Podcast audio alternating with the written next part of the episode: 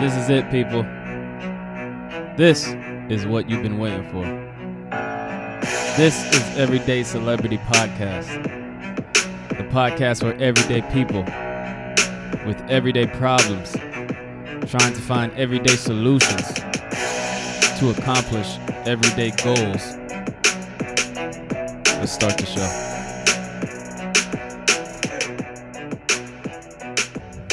You, you, you, you, you. Welcome to another episode of Everyday Celebrity Podcast, number one podcast in Oakland, number one podcast in the Bay Area.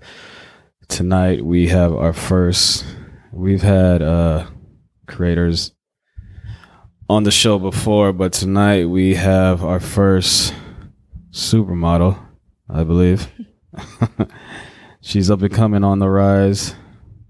Sydney Fornica, Forn, I forget.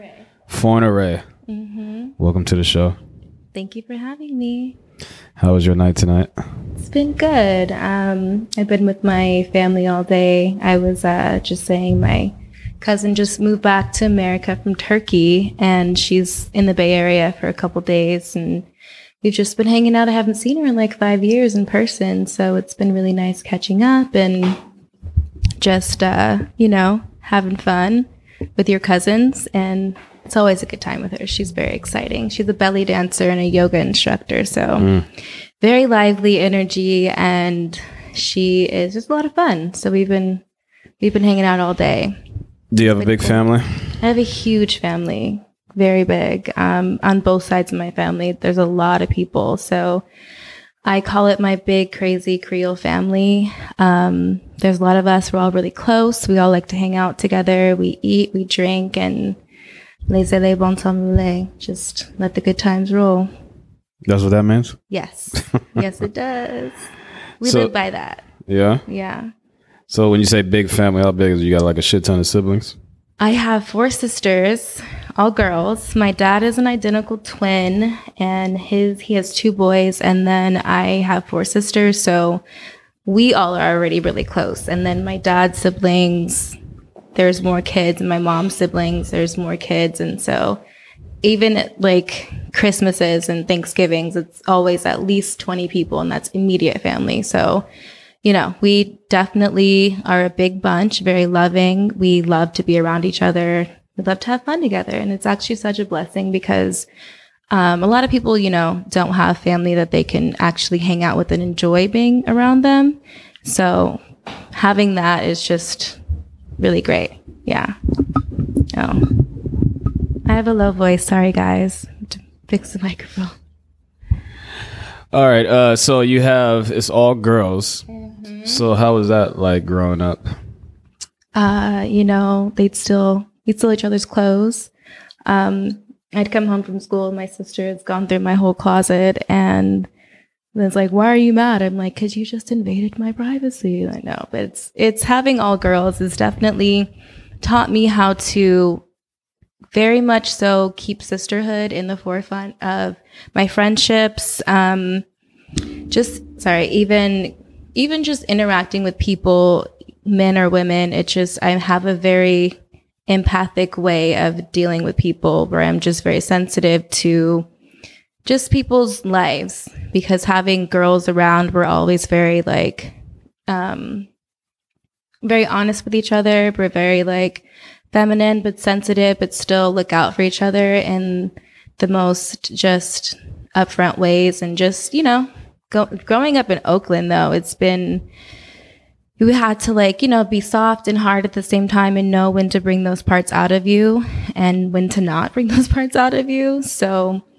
I know my dad definitely instilled a lot of good qualities in us where we've definitely been looking out for each other, but still being like, don't fuck with me. But, you know, mm. and I, I love having my sisters. We're all really good friends. We share clothes, we share everything. So, you know, they're like built in friends. So when you were growing up, both your parents uh, were together still? No, actually, my parents have been separated since I was about two. Um, but they've always made sure that we don't necessarily feel a divide. They've always worked together, even if they didn't want to, for our betterment. And I do appreciate that because I know, like, you know, it could have been the other way around where they just didn't do anything together or didn't even try. And the fact that they did, it's very, I'm just lucky. So Mm. I do appreciate that. You have to put a lot of things aside. And I can understand that now. Um, being a single mother, I get the, it, I can kind of see it in a different way now and like kind of like what they were doing for us and how much that probably was not super enjoyable, but they still thugged it out for the betterment of us. Mm. hmm Um, are you the only sibling with a child? Um, no. So my oldest sister has three kids, a Mm. boy and two girls. And um, just, you know, seeing her starting out with motherhood was eye opening. And I was like realizing how much I thought I was going to be like the cool aunt with no kids and just Mm. like hanging out with them. But like just kind of seeing how she changed as a person and so much in a positive way it made me less intimidated to be a parent and like this is possible like i'm seeing it firsthand and i love these kids so much like my own and i'm like you know this may may not be that bad and that's scary because uncharted territory is always like intimidating but Mhm. being an aunt and then having a child it's um it made this transition a little bit more realistic and a little bit easier Mm. hmm So you said you're a uh, single parent. Um, I'm assuming that wasn't planned. No, it wasn't. Definitely not. So how does it? Uh, how do you feel about? Uh, like, what are some of the hard things that you go through being a single parent? Co-parenting, um, well, at first it was definitely hard to navigate because it wasn't planned and just dealing with my own emotions from it, but then still trying to be a present parent and make sure that we do what's best for our child. Mm. It's it brought up a lot of emotions that I really not wasn't really completely ready for, but you know, it's life. You just have to just thug it out. Um, but co-parenting now is is after like, you know, he's gonna be six in two days. So it's been a while and it's been it's been a journey. Now I think it's it's a lot easier because we've kind of set schedules and like ways to deal with each other and Mhm. just putting the betterment of our child in the forefront and that being the most important thing that we even talk about is just what we can do best and we're both very willing to do what's best for our child for for now and in the future so it's been like i said it's definitely been a journey but um a learning experience and it just kind of gets better as the years go on and Why a did you guys break up? Um, it's just after we were together for about five or six years and then having a child, things change and you're not really paying attention to your relationship as much, as much as you're worrying about your child. And it just didn't pan out the way that we wanted to. We weren't really getting along after a minute, after seeing like real life things and not being able to just focus on ourselves, but another, you know, person as well. And so I just think that we just kind of maybe grew apart in a way, but he's still a very good friend of mine. I still have a lot of love for him and I'm better off by myself because it was just a little bit of a stressful environment and I'd rather raise my child being a happy mom and a present mother instead of being upset or just stressed out. Like Mm. it's better for me this way. And it was hard at first, but you know, after you go through it for a couple years, it, it gets easier and easier. So a lot of uh, relationships fall apart after they have a child. hmm Yeah. Do you think having the child is the reason most relationships f- fail? Because everything was all good before the child. Then when the child comes, everyone's like, "Oh, now we're fighting. We're not getting along and shit like that." So is the child the reason all of these women are out here as single mothers? I think that we just kind of we get more realistic, we get more serious, and we get more like focused on our child and being more ch- like more mature and really just trying to get things done as opposed to I think that men, no offense, don't mature as quickly as women. And when you have a child, you just kind of snap into the mode like, okay, I gotta get this, this, and this done.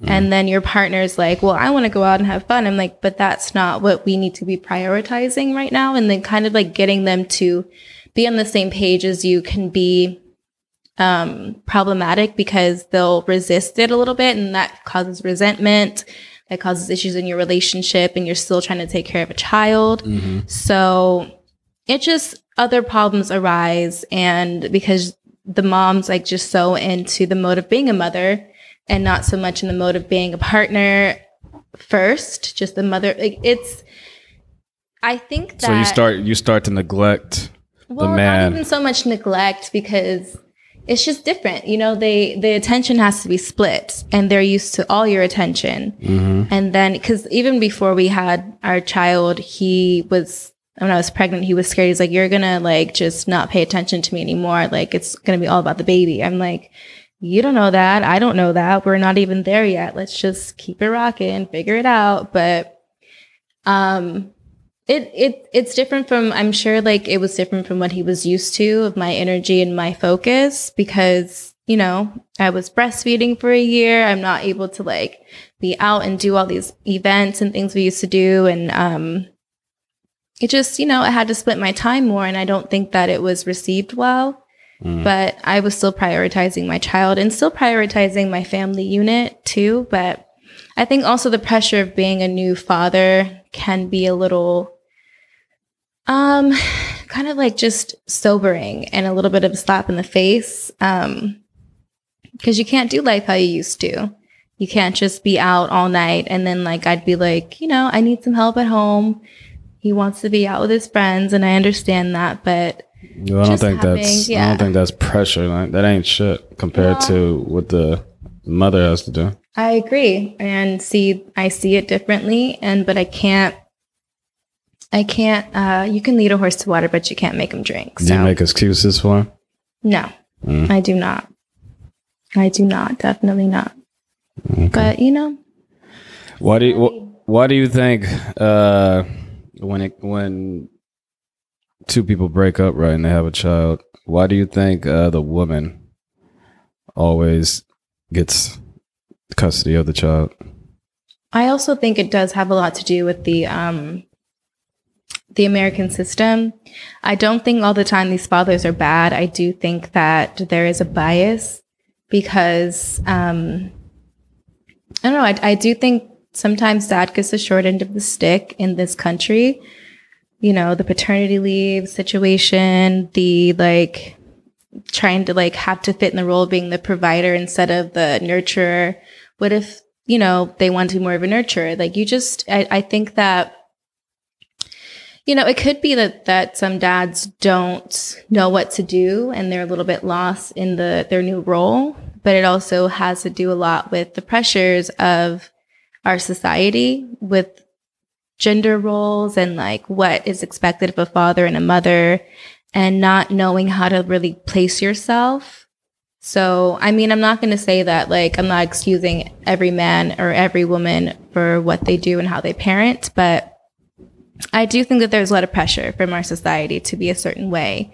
And if you don't fit that role, there could be like repercussions. And a lot of women are also bitter about their relationship not working and wanting a situation so bad and it didn't turn out that way, so they get vengeful and they want to like take their child's father to court and do all this stuff. And it's really not about the kid, it's more so about them.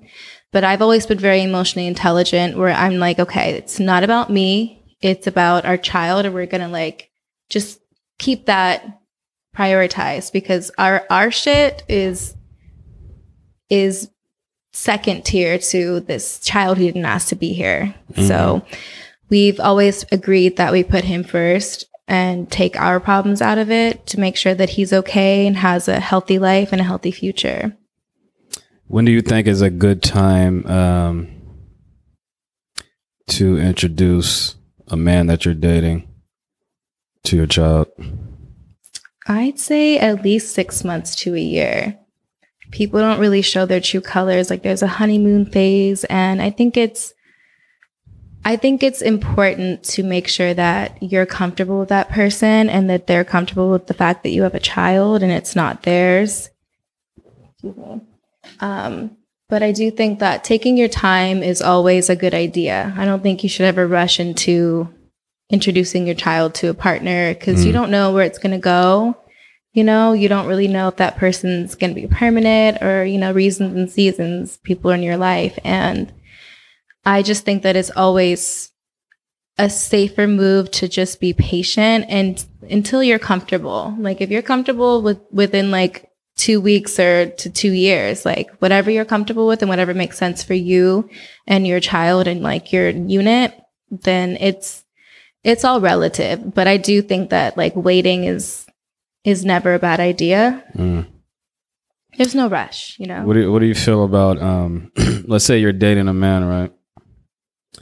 What do you feel about your new boyfriend disciplining your son? Mm. And when I say discipline, I mean like giving him a spanking. He's like going crazy Good question. I don't know if I like that. Um, it would definitely have to be like a very long relationship, and they'd have to have like some rapport Uh, before I'm okay with that. But I feel like that definitely needs to be on me. Like, you know, you can say what you want, give me your feedback, and I can relay it. But I have not been put in that situation before, so I really Mm. don't know how I would respond to it. I don't think I'd be okay with it. I really don't, because I would, I just, I would probably be upset, honestly. Okay. All right. So you um you grew up in Oakland or or New Orleans? I grew up in Oakland. I visited New Orleans a lot as a child. Um, I lived there after high school. I went to Xavier University for biology pre med. And after school, I moved to Los Angeles, but I always have gone back to New Orleans at least once or twice a year, usually twice a year. Mm. Um, I still have a lot of family out there. My mom's family is from New Orleans, and my dad's family is from Lake Charles. Wait, wait, wait, wait, wait. You, you're moving too fast. So I So- have both sides of my family are from Louisiana. So what? Why? When you finished high school, what year did you finish high school? 2008. And was Xavier like the main college you wanted to go to? I only applied to HBCUs. I felt like it was important for me to be in an all black institution. Um, I really wanted to. I've had like my great grandparents, my grandparents had gone to black schools as well. And I do think that I just wanted to be around my people and just be comfortable and not have to like worry about trying to fit into different groups or like assimilate. I just wanted to just be comfortable and not have to like code switch or whatever. I just wanted to be understood. I'm already going to a new experience, a new chapter in my life. I didn't want to have to like, I don't know, like worry about like not fitting in or like being like the, you know, like the sticking out like a sore thumb, you know. Is it- So- Xavier is not an HBCU, is it? it is an HBCU actually. Xavier University? Yeah. hmm I don't know that. Yeah, it's also it's a private Catholic HBCU. So they were really strict. We had curfews. We had a very strict like it, it they had a lot of rules. So I never like partied at my school because we didn't really have that. Yeah, I know. Like B, uh, BYU is kind of like the, like What- the, uh, the college, Brigham Young University. Where is that? I have no idea, but it's like some, uh, it's like some Mormon Catholics. college. Mormon. I don't know if it's Mormon, but it's like re- it's a religious school, okay. and the athletes, uh, it's a big school. It's like a big D one school. They're like known for sports and shit, but they're Okay. a real religious school, and the athletes are not allowed to like have sex with anyone Oh and shit wow. like that. So that's how strict they are. Xavier wasn't that strict, but it was pretty pretty strict. They they ran a tight ship. So were you under? Did you know about that before you went there? Uh, I did because my my mom's sister, my aunt, went to Xavier as well. Mm. Um, so I knew quite a bit about it. Um, she graduated when I was very young, but um, you know, she she gave me some pointers and you know let me know what I was getting into a little bit. You really don't know until you get there and start, Mm. you know, getting into things. But Were you when you were growing up? Were you like sheltered and shit? Sheltered. Like, were you allowed to date, or were you yeah, in no, I trouble wasn't and all that, that stuff? sheltered. I I was kind of a party kid. I went to Skyline here in Oakland. Um, I was out like every weekend. I was at house parties. like I was at like city nights in San Francisco, dancing in cages. I was kind of a wild child, like sneaking out and Were- stuff. So- were, were you one of those like teenage girls who were like fucking with grown ass men? No, no, No. never that. Always people my age. But I never, my rule for myself was I never dated people I went to school with. Mm. Um, so I had like friends from other schools in the Bay Area, like in San Francisco and like Berkeley. Mm. Even like dating anybody from Oakland, I tried to definitely avoid that because I'm super private and I also like I don't want to see you if I don't want to like ha- I don't want to have to see you. I don't want to go to school and you're there. I like don't want that to be like super like forced. If I want to see you, we can plan it, but I don't Mhm. want to have to go to school and like see you in the hallways and stuff. And like, what if things go bad? People are in your business. I was like, my rule for myself was like, never date anybody you go to school with. So Did you change in any way when you transitioned from high school to college? Um yes, I definitely matured more. Um I revved I revved up. I definitely partied more in college than even I did in high school. Like I mean I was in New Orleans, so you it was a lot of fun, a lot of parties cuz there's like three or four colleges in New Orleans Yeah. just right there. So there was always something to do. Um and I definitely took advantage of that for Mhm. sure. So I had a lot of fun. A lot of fun. Did any of your partying put you in bad situations? Um, not really.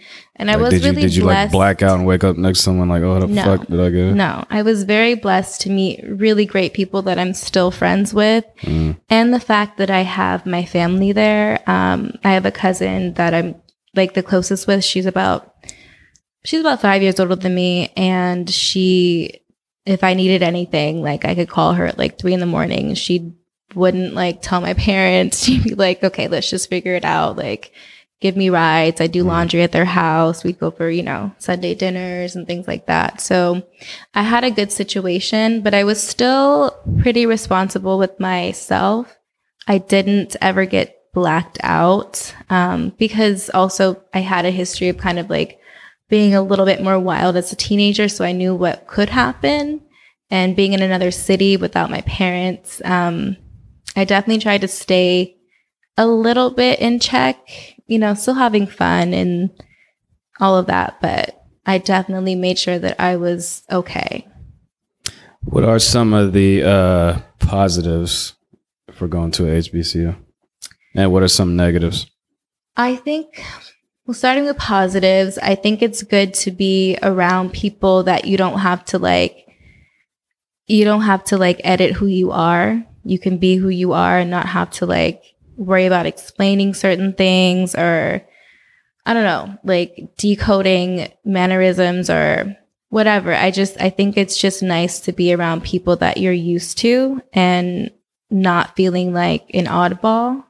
I think it does break down a lot of like filters you are like hoops you would have to jump through in a different situation. You're they're not there. So I think that's really good. And just being like around like the like the Greek culture, but for I never pledged. I was very much so bombarded by the AKAs all the time to pledge, but I never did it. Um, Why didn't you?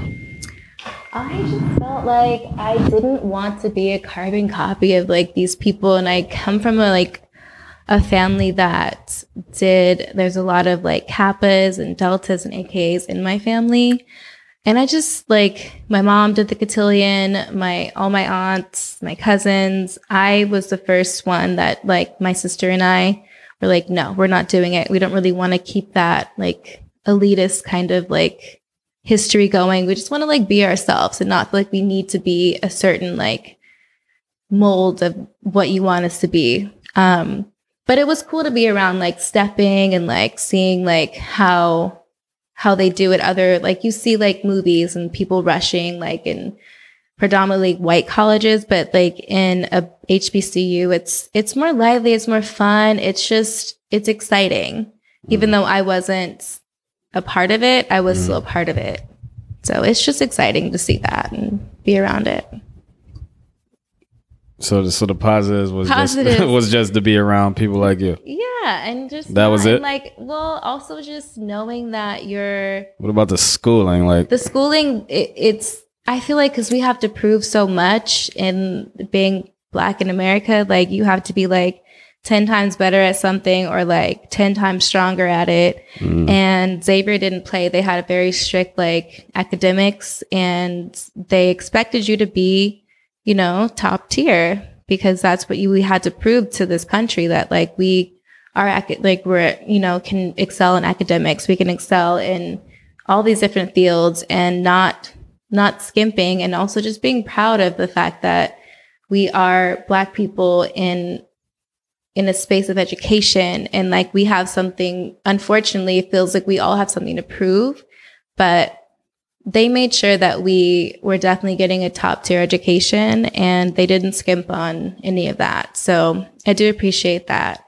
I feel like the negatives might be well i went to a smaller school and we didn't have as much of a social kind of life. They were just so s- focused on the academics and being like the best in that that they kind of didn't really um didn't really like put much on like the social life for our school uh, specifically for Xavier I can't really speak on other schools but mm.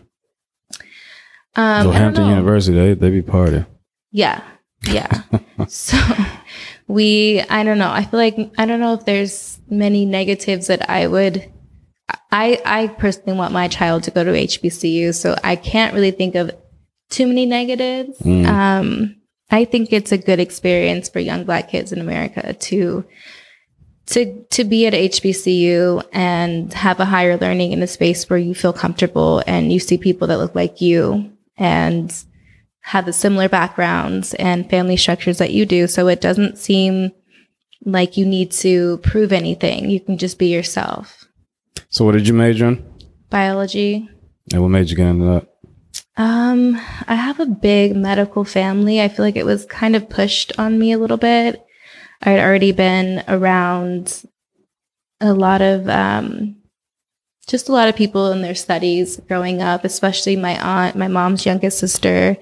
She was in medical school for a lot of my childhood. My grandfather was a doctor. My great grandfather was a doctor.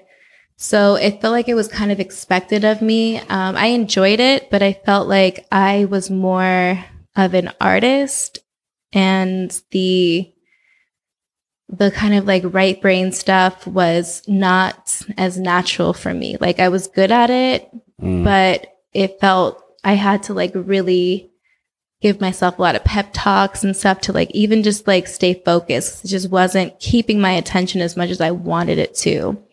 But I do I do enjoy biology and I do enjoy like learning about cells and chemistry and how things come to life. Um I do have a lot of, you know, obviously a lot of information about that and a lot of background, but I just couldn't see myself doing that for the rest of my life.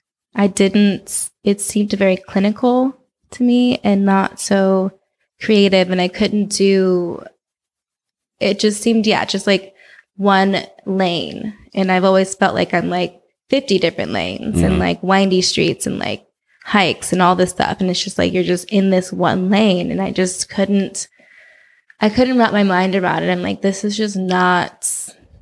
As you learn yourself as you get older, then you kind of see like what you, who you are as a person and like what you want to do and where you want to spend your time. And I just wouldn't want to spend 24 to, to 72 hours in a hospital.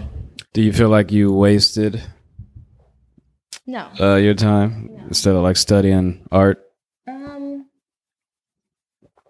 I don't feel like I wasted my time.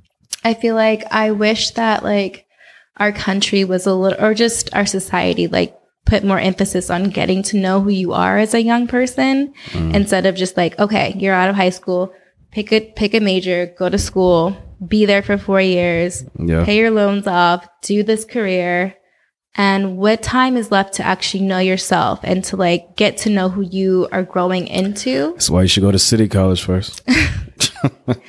not a bad idea. It's not get your general education and as you're learning who you are and you know, that I think is a great idea as opposed to just like jumping in headfirst to something that you have no idea about. It's it's a little intimidating, but I do, you know, I think that we should be getting to know who we are more before we pick such a permanent thing for our lives because we change. You know, your 20s you do so much from like 18 to to 30 you're Mhm. like a million different people and i feel like you when you turn 30 you're kind of applying all the lessons you've learned all the things you've been through it all starts making sense and starts clicking and like falling into place but When did you realize?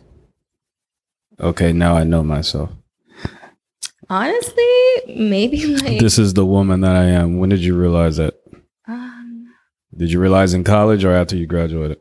after definitely after like so while you were to- while you were in college, you were still trying to find yourself. Yeah, of course. You know, testing waters, um, putting myself in different situations and seeing how I'd be and how Mhm. I'd react or how I'd resolve it. Um, it was all like a big classroom for me. Life was a big classroom. And Like, give me give me some examples of what ways you were confused about. mm, I don't know, like, Like, I know we already talked about like career wise, because you were studying this, but you wasn't really into it. But what are what are like some other reasons? I knew I didn't want to be in anything that was just like structured. I didn't like structure. I noticed I, I learned that I didn't like structure and I didn't like authority.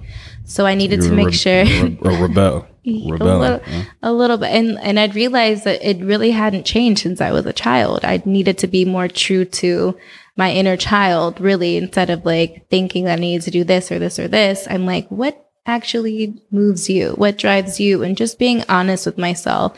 I learned to trust myself a lot more and use my discernment for like, if I'm feeling like it's right, then it's right. If I'm feeling like it's wrong, then it's not for me.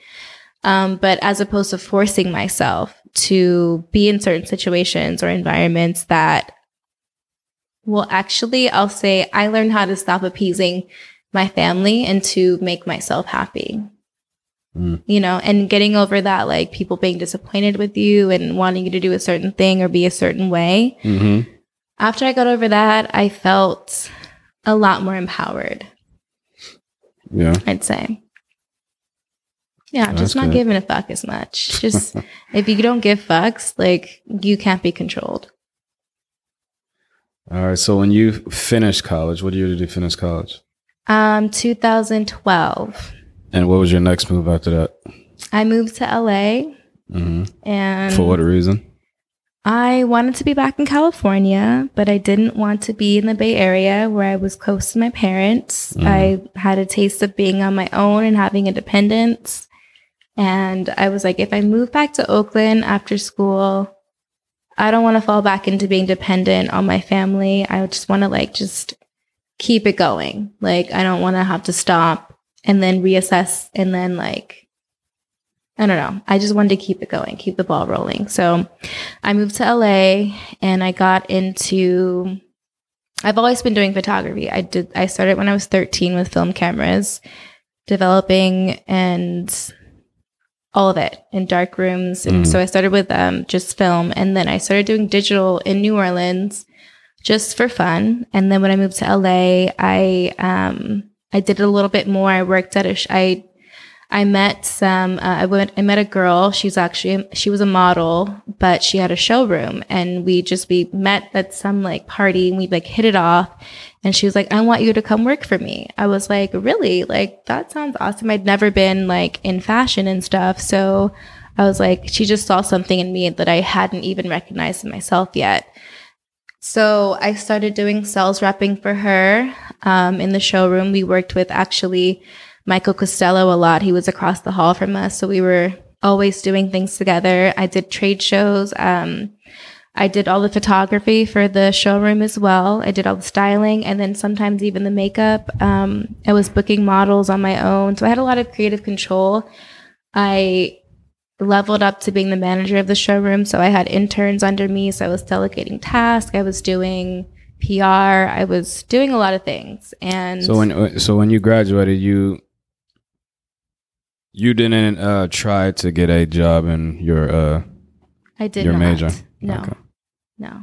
So you already you already knew like Yeah. I'm not I'm not even going to I'm Try not. to I just. uh, it just. Yeah. I mean, it's something to fall back on, but it's. It's not. It's just. I was like, I want to try think like while I'm young, while I'm Mhm. like I don't have anything to worry about but myself. I just want to like go for things that move me, mm, and I really found myself in. I was also working at a boutique in New Orleans, and I started doing a lot of their visuals for all of the like. We had two boutiques in the French Quarter, and I did a lot of the visuals for bro- for like both stores and the window displays and things like that. Mhm. And I was booking personal styling sessions and uh, pulling racks of outfits from jewelry to shoes to you know everything. And it was two hundred and fifty dollars, just a set price, and whatever they bought after that was also I got the commission for that too. So. I was like, okay, I'm I'm good at this. You know, this is. I was also doing modeling for the actual boutique. So when we'd get new products, they'd actually shoot me in the new products. I'm like, okay, so I can do that too. That's cool. So when I got to LA, I kind of like put all that stuff into practice, and I really excelled in it. And I started doing. I actually was um, in LA Weekly for my styling and my photography for a group, a music group out there. Um, and I did. I've, I've styled for um, a few things. A really cool one that I did was I I interviewed Issa Rae. Well, I styled for the interview for Issa Rae, um, and I set designed for it too. you styled Issa Rae. I styled the people that were interviewing her, and I Ah. set designed the the space that they were interviewing her Oh, in. okay. So, like, I got to go to. Did you get to go to the interview? Yeah, I was there. Okay. So you met. Issa Rae. Yeah, she actually, her brother is the reason why I have a child right now, actually. So her brother is, they're Senegalese, and so they speak French. I met him at a party when I first moved to LA, and um, we were just talking back and forth in French, and we got really cool. I got really cool with his other friends, and they invited us to another party, me and my cousin, actually. And that's where I met my son's father. We like hit it off that night and, you know, we were just homies at first. I was about to say you, your baby daddy's Issa Rae's relative or some shit. No, that's what friends I thought you were though. going. They're friends. um, he was in a group called Fly Guys and she actually, um, her, him, her brother, and another friend of theirs were in a group of trio. They were called Fly Guys in LA. Mm. And their studio was actually at Issa Rae's dad's doctor's office in Inglewood. So we were there a lot. I used to shoot them for like all of their events and stuff, their album covers. I did art for them. I made stencils for them, like all kinds of stuff. So he, yeah, he introduced me to my son's father, her little brother. Do you like uh, L.A. more than uh, Oakland? No, I don't. I do not. Um, I just feel like I had a, I had a good time there, but I real I realized how much they were just Fake. surface, very surface, very fake, very facade. I remember being at the Roxbury for the first time I'd ever been there. They're not even open anymore. And they pulled my friend and I out of line and just let us right in. And I had been in line with these two girls that were so cool. They never got in. And they were like, why didn't we get in? They were like, you just, you guys didn't look the part. I was like, that's so shitty. But I realized like they just were like wearing jeans. They weren't overweight. They just weren't. They weren't like in. I feel like what they were looking for, what they wanted the club to look like. They were, were. were you in- shocked by that? I was a little shocked. I was like, that's kind of fucked up and very You superficial. should have known that. That's that's L.A. I, you know, you That's don't. how Miami you don't want to think that the world's like that, but you know, after you get treated a certain way for looking a certain way, and somebody gets treated differently, it's eye opening. I was like, oh wow, this is how it is here. Like, if you're popular everything's good. If you're not, you don't get any kind of attention. Well, you're trying to you're trying to uh, make a name for yourself in that realm. At of- that time, I didn't know really what. I was doing. I was just kind of like coasting, like whatever came, came for me. But what I'm saying, you you you do fashion, you do styling, all that shit. So you you're in a field where everything is judged on your looks. That's super. That's superficial stuff. yeah. So so if you despise that, Then I why be in so that? much despise it as I can decode it and understand. It's not there's there's a layer of it that I am not in love with, but I understand what it is, and I can kind of move move in it if I.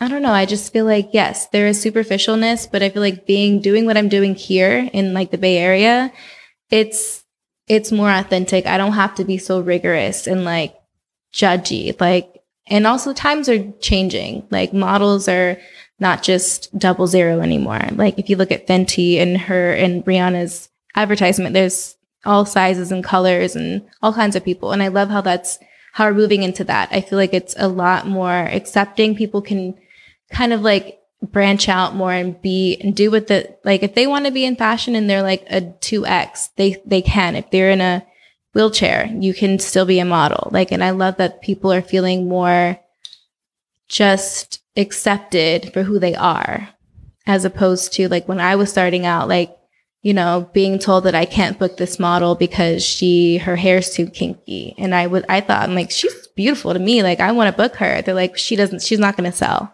Mm. And just having to hear that, like, it was hard to swallow, but I I still had to like have you know just just keep my personal feelings about it kind of on the back burner and do what they felt was right and it just it wasn't always something I agreed with but it was a business. Do you think your career uh will take off more?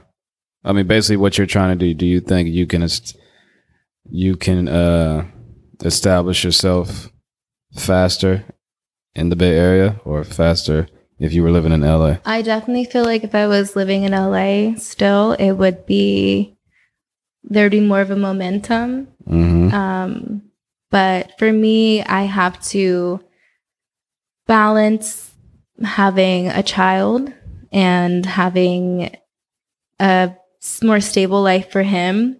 Um, because if I was living in LA, I would be very busy. I would be, I, I really do prioritize being a mother in this time of my life, like since I've had my child first.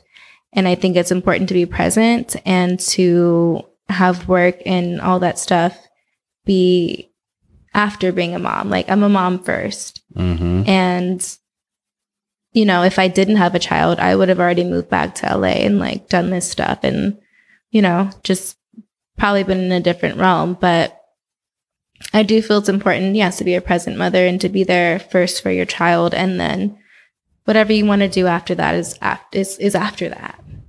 So, Um, are you? I see a ring. Are you married?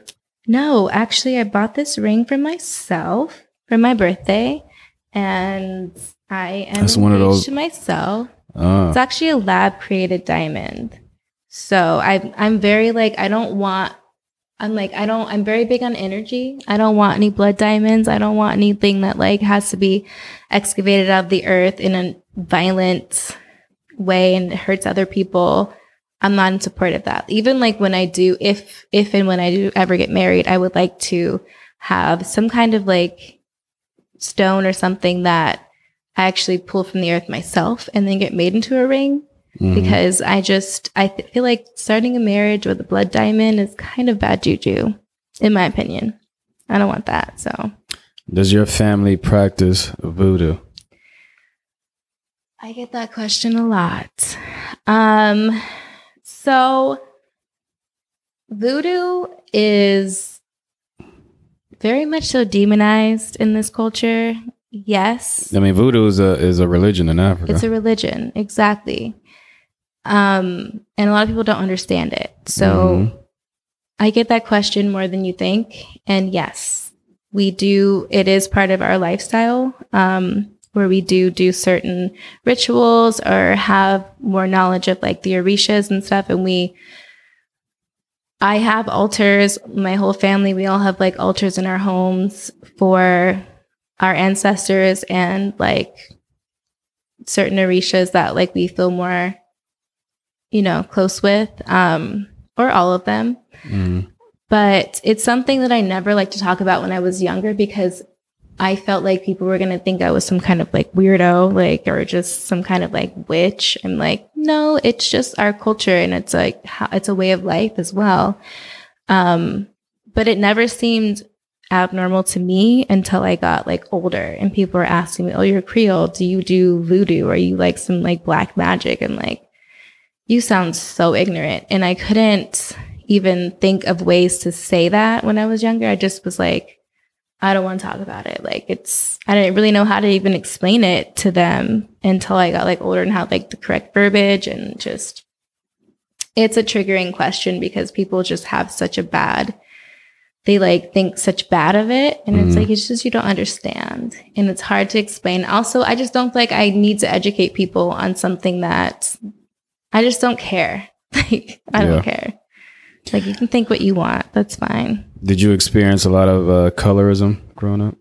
Um, not so much. Like people not thinking you're black?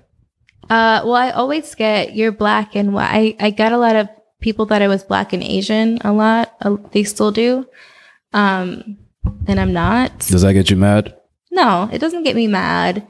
It's I have to be real and realize I look pretty racially androgynous and it's just it's a lack of intel not intelligence, it's a lack of um culture and understanding and also just people are just not as cultured and not as understanding as dif- as of other cultures as you'd hope that they are. Mhm. Um I used yes, I actually did used to take it personally and I would get a little pissed off. Now I'm a little more chill about it. It's like, okay, you just probably have no fucking idea like what you're talking about. And you're going off of like what's known instead of like what you know. You're not really researching anything on your own. But my name is a telltale giveaway to my background. So uh, if you knew me and my family, then you'd know. But if you just didn't know me, like I I get all kinds of things. People think I'm Brazilian or Alaskan or I've Mhm. gotten everything Dominican, like I don't know, like so many things, but maybe like three people in my life have guessed my ethnicity correctly, like Yeah. within my whole life. So Okay. it's okay. I'm used to it. So what are you? So what do you do now? Now, um, I do still do um, community events. I actually hold smaller. I did hold a really big event called Gold Mine Gallery before I had my child. Mm. And that was running for every month for about i did about six or seven of those. And then i just got like too pregnant. I was like i'm not doing this anymore. It's just a lot of energy. But i there was musicians visual artists vendors food drinks all kinds of stuff. So that was really fun. And did that with my um my child's father because we both have art background him in music me in the visuals. And that was really cool. So now I do, um, I've done a few art shows at Cal where I had my paintings and my photography in it. I've done, I host healing circles for women. Mm. Um, I did an art show at when Soul Space was open. I curated an art show with another art collective. I was, I started an art collective with my friend Taylor called Pussy Posse. We did that for a while. Um, we had our own little events for that too. Um, I do photography, so I've shot a few Raphael Saadiq's concerts. I've shot Lauryn Hill before. Um, I've shot like certain little like um, activist events here in Oakland. Um, just a lot of like things in the community to just community events. Mhm. Um, but yeah, I've I'm working on a short film right now where I'm modeling for. I'm not going to speak too much on it because it's not my project. So I'm just working in the project. So it's not my vision, but um, yeah. Um, right now for work, work, I'm a maternity photographer at Kaiser, and I Mhm. shoot newborn babies all day, and it's really cute. Um, so like two of my favorite things, motherhood and photos, they're just all in one and I love it. And it's just very moving. So, I, so you take pictures of babies when they're after they're born or while they're coming no, out. No, no, after they're born. So at least um, at least a day after when the mom's about to go home, we go to the rooms. It's me and one other girl at Highland Hospital. Mhm. Um, I used to work at Kaiser. Then Kaiser kind of shut down after COVID. So now I'm at Highland, and we do like. 10 to 12 poses and it's all in the hospital room on the hospital bed very sanitized very safe and What what are these pictures for?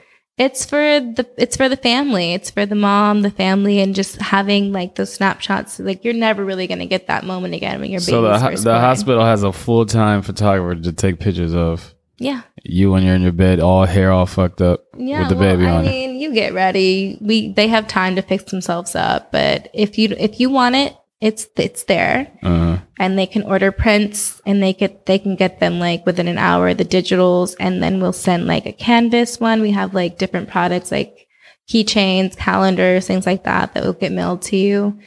And usually people who have family like out of state or out of the country, they like to do that so they can kind of send it off to their their family for the birthing announcements. have or- you have you ever seen an ugly baby? Um, Took a picture and like, damn, this, this baby is ugly as hell. uh, I don't want to call any baby ugly because they they look so different. Like after even like a week. I've seen some pretty interesting looking babies. Um, I'm like, Have you ever seen any deformed? No, Babies. I haven't seen any deformed babies yet. I probably will in like sometime, but I haven't seen any deformed babies. I've seen this one oh my god, this little girl was so beautiful. Mm. She was a Ethiopian baby. She was so cute. And I took her pictures and I started tearing up and the mom saw them and she started crying. And we had this little crying session. I was like, oh my God, this is so cute. She was like, oh my God. She's first time mom. And like, it just took me back to like giving birth to my son and like seeing him for the first time. And like just all those emotions always fled back, but it's always so warm and fuzzy. It's really cute. I love it. Would you ever be a surrogate? No. No, I'm a little too selfish for that. Mm. I'm not going to lie. You want more kids? Mm, I don't technically want more kids. If I had like one more and like a stable relationship, I'd be okay with that. But at this point, I think I'm like a, I'm pretty good with one. I'm like, this is, this is pretty lit. I can still have my life and still take care of my child and we're both happy, healthy and successful. If I had another one, I feel like it would just be giving a lot. I'd be giving a lot more, and I don't know if I'm comfortable with that yet. But who knows? I'm not. I'm not opposed to it, but I'm also like not planning for that. So there was a story in the news um, about a lady who got pregnant from a sperm donor, right? Mm-hmm. And she sued.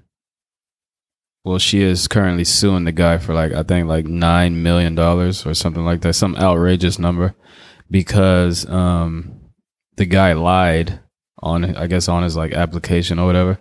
He lied about his where he went to college and uh, like a whole bunch of like little things Mm. that made her want to pick his sperm because he made False himself pretenses. yeah he made himself uh, sound elite Huh. when he wasn't.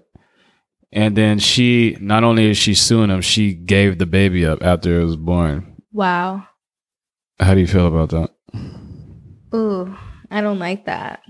Do you think she has I think she has. She's justified in being upset for being lied to, but I don't feel like she should have given her child up because why are you really having a child if you really are trying to make like a curated version of a person?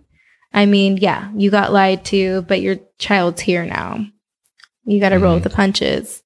I would never give my child away. I don't I don't care like what the circumstances is. Like I just I don't have the heart for that. That's kind of fucked up in my Yeah. opinion. I don't I don't respect that. I Mm. don't like that. Yeah, it was crazy when I read it. I was like, damn. That's serious? Oh, poor kid. And then the issues that abandonment issues that kid's probably going to go through because it's going to have to know Mm. that it was put up for adoption and it's going to inquire about why and how it even came to earth. Like that's so Mhm. messed up. I don't like that. No, I would never. Yeah, no. So you say you do healing uh groups for women, right? Mhm. What goes on in this? Like how did how did that start? So we start with like, you know, saging the space. I'm saying um, why did this why did it start? Were you like going through some shit? Yes. Um, you know, after splitting from my child's father and moving into single motherhood and being sometimes resentful of the fact that I'm like, I now I feel like I'm a stereotype and like a single black mother in America. Like it felt, I had a lot of feelings about it and I didn't ever want that for myself. So I didn't want to handle my problems negatively by going out partying or like doing self like deprivating things. I wanted Mhm. to have empowering things around me and going back to having all sisters, sisterhood's always been very important to me. So not only did I have family support, but I also needed support in my community because you can talk to your family about so many things, but you know, you still need like your own like tribe. So I went to a healing circle when I was a newly like single woman. I had a friend invite me to one and I got so much from it. And I felt so much like heard and not alone in my experience as being a new single mother. So I started holding space for people and it just kind of took off. So um, I would do clothes swaps that I would do like um, also like prayers and like we'd have like time to like drink tea and like talk and like just let go in a safe space. Mhm. And I feel like it's really important to have space to to talk about what you're going through with like-minded people or people who are going through the same thing and finding strength in that and finding support and camaraderie and community and not feeling so alone. It helped me a lot, so I really wanted to give back to other people and hold space for them when I felt ready to be able to hold space for them. Do you think doing stuff like that? Um, I'm not saying what you did is bad, but do you think doing stuff like that, where it's just women and wanting to talk to women who are also single mothers, do you think in the long run that you would grow to, or you can grow to despise men? No, no.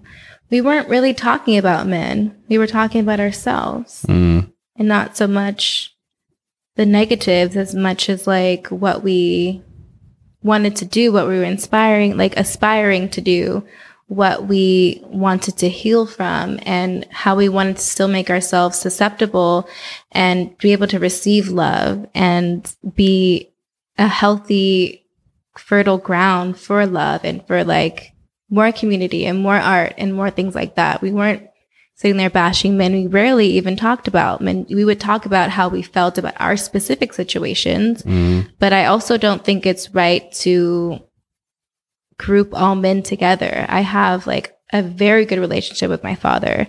I would hate if anyone like just wanted to like bash men because I'm like, there are good men out there. Like, that's not, people aren't all bad. There may have been an experience where you had an experience or I've had an experience with a shitty person, but that's not everybody. And we can't, we can't like compartmentalize men in just one box or just anybody. mm, Um, so I was never about bashing people. I was never about negativity. I'm about honesty and truth. If you're dealing with something, we'll talk about that and it's all relative. I don't think it's right to put all people in one box. It's, that's just not what life, it's just, there's, it's not black and white, you know, there's, there's prismatic, it, life is just all different colors. I don't think it's right to say like men are bad, women are good, or vice versa. Like, everybody is who they are and we have to like assess that in real time relatively when it's i don't know like i just i don't i don't think it's right to just judge people like as a whole mm. Well, that's good. Yeah, and then I, I I'm raising a young black man. I don't think that I want him to think. I don't want him to ever feel like he needs to be a certain way or does need to be a certain way. I want him to honor himself Mhm. and be honest with who he is, still respecting people, but respecting himself as well and knowing his power and still being, you know, the best person he can be without disrespecting anybody else to be that. Tell me somebody that you think that you admire. That you admire everything about this person. Okay, I know They- it's gonna they- sound super cliche, but I'm gonna say Beyonce because Oh my god, yeah, that is cliche. it is, it is. But I'm so the thing. tired of girls with fucking I'm gonna tell you why because I had identity. You know she's just an a image, child. right? Here's the thing. Let me let me tell you why specifically I do really. She helped me in life. So her uh, that I have others, but her first of all because nobody understood what being like from in America, like not America, in California, being like from a different culture. It's it's a melting pot here. But I was I was like bringing red beans and rice and like greens to like culture day. They're like, "What are you?" I'm like, "I'm Creole." They're like, "What the fuck is that?" I'm like, until she came out like talking about what that was, that helped my identity issues would help me. be Beyonce's more- Creole. she is, yeah. Mm. So it helped me to be more proud of my culture. I was like always trying to hide it or like just be like, oh no, I'm, I'm, I'm like, I'm just, I'm just black. They're like, but what else? And like having to explain, okay, well, I am like a branch of this, it's this and this, whatever, whatever. But I didn't have to explain it as much anymore. I felt like I, somebody else was like, I don't know, like bigger than, like not bigger than me, but like they could, okay, that, that's the same culture I'm from. I didn't have to explain it as much. And it felt like it was easier to tell people uh, more about my background because I wasn't, I'm like, okay, you know who she is and like her background, then it's easier for you to understand who I am in my background. Mm. That's the reason. I'm not going to say Beyonce because all the other things, but that specific thing helped me to be more empowered with my culture and my Mm. background. So that was a big thing. So- like identity things are big when you're, you want to assimilate when you're younger